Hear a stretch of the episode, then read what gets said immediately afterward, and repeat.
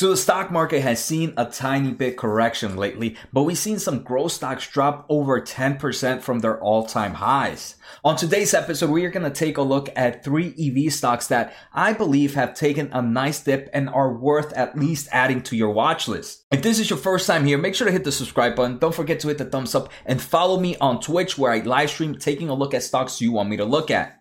So let's get started. All right, so the first stock we're gonna take a look at is NIU Technologies. This is ticker NIU. Right now it's sitting at $40.18 and it was down about 9% today. But from its all-time highs, it is down almost 19% and it's currently sitting at a market cap of $3 billion. For those that are not familiar with NIU, remember this is not NIO, but this is also a Chinese company. They're hitting different markets like we're gonna see, but NIU produces kind of electric scooters and they have different brands. They have the NQi series, they have the MQi series, and they have the UQi GT. So as you can see, NIU is also expanding into the Europe region. They also are hitting like the northern part of South America, also hitting some forms of Central America, and they're also expanding with a few shops here in the United States, mainly in Los Angeles and in Florida. So in their most recent quarter, which they reported November 23rd, 2020, so about three months ago,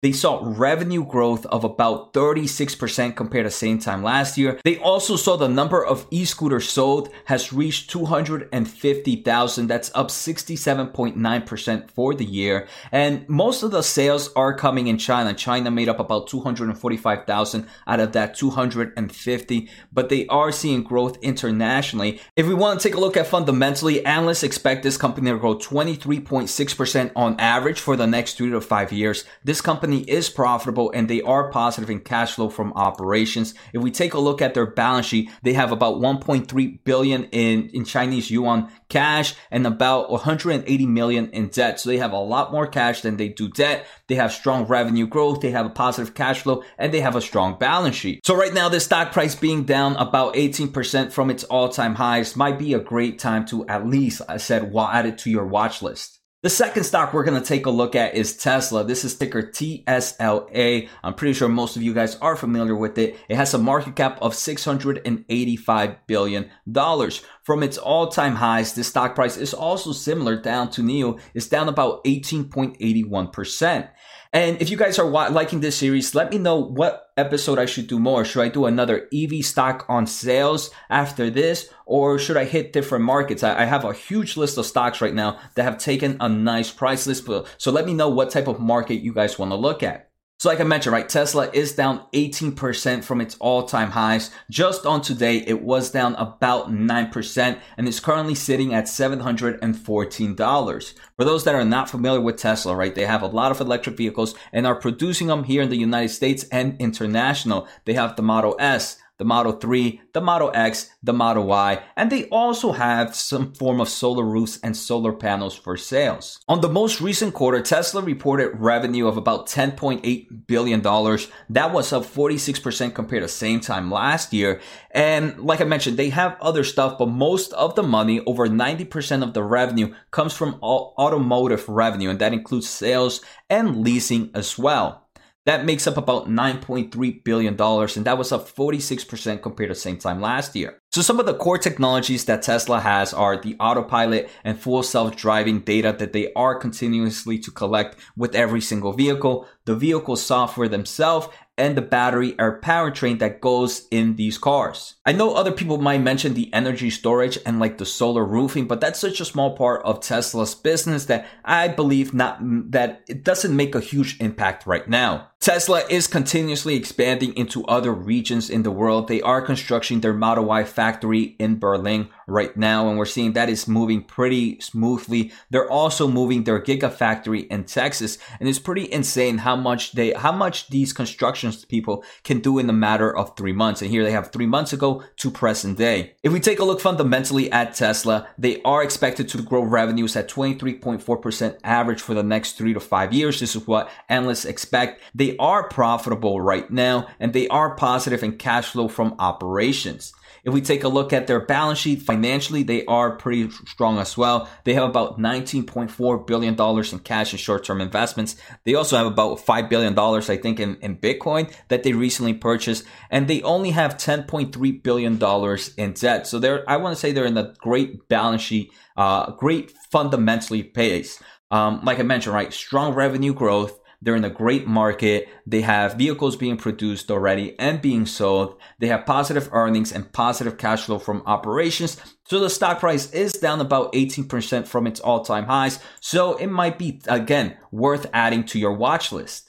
The third company we're going to take a look at, like I said, each of these stocks are hitting different markets. NIO, which one hitting more like that inner city market with the scooters, right? Scooters are not meant for long range travels, are meant for more commuting when you live in the city or if you live in real congested areas. Tesla is hitting another market. This is hitting your regular consumers when you're traveling across cities, across states. Uh, Tesla is more of that consumer based vehicle. Then we're going to take a look at a SPAC. And no, we're not taking a look at CCIV today. We're going to take a look at ArcLight Clean Transition Corp. Right now, it is traded as ticker ACTC, but this is gonna merge with a company called Proterra, who is hitting more of the public transit type vehicles. So all different markets. So right now, the stock price is $23.25 and it didn't drop much today, even though the whole market was kind of seeing this big of a downturn, but it is down about 12% from its all time highs. So the market cap here shows is $806 million, but remember that changes after the merger. And if we take a look at the merger, just want to take a quick look,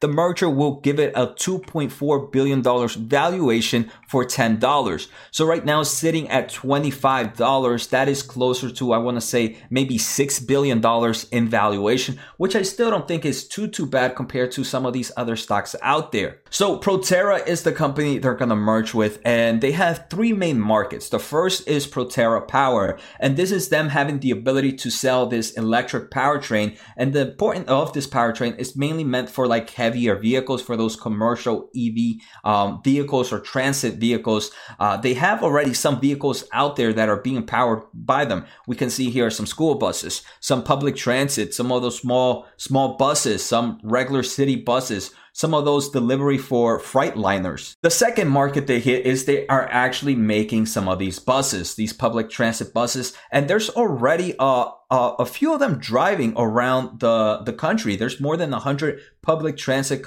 customers right now in North Carolina, Duke University, they have one. In Jackson, Wyoming, they have one. In Norfolk, Virginia. So they are actually driving around right now in the United States. The final solution that they have is the energy solution. So here they're also able to do uh, the battery storage, energy management, batteries, charging infrastructure, and everything else that's needed to create some form of huge fleet planning. So the great thing about Proterra is unlike some of the competitors like Arrival, Hyliion, Nikola, and Romeo, Proterra already has multi-million real world miles. So there's a lot of their vehicles already driving. They already have revenue for this year. This is one, they already have about 200, close to 200 million dollars estimated for 2020. So there have miles already. They have true revenue and they already are producing vehicles. They have a production track record of over 10 years. They have manufacturing capacity and they have full charging solutions as well. If, like I mentioned, for 2020, they're expected somewhere about $200 million in revenue. For 2021, they have 246. By 2025, they expect about $2.6 billion in revenue. Most of it is actually coming from Proterra Power and Energy. Remember, that's them selling their drivetrain and selling their energy solutions.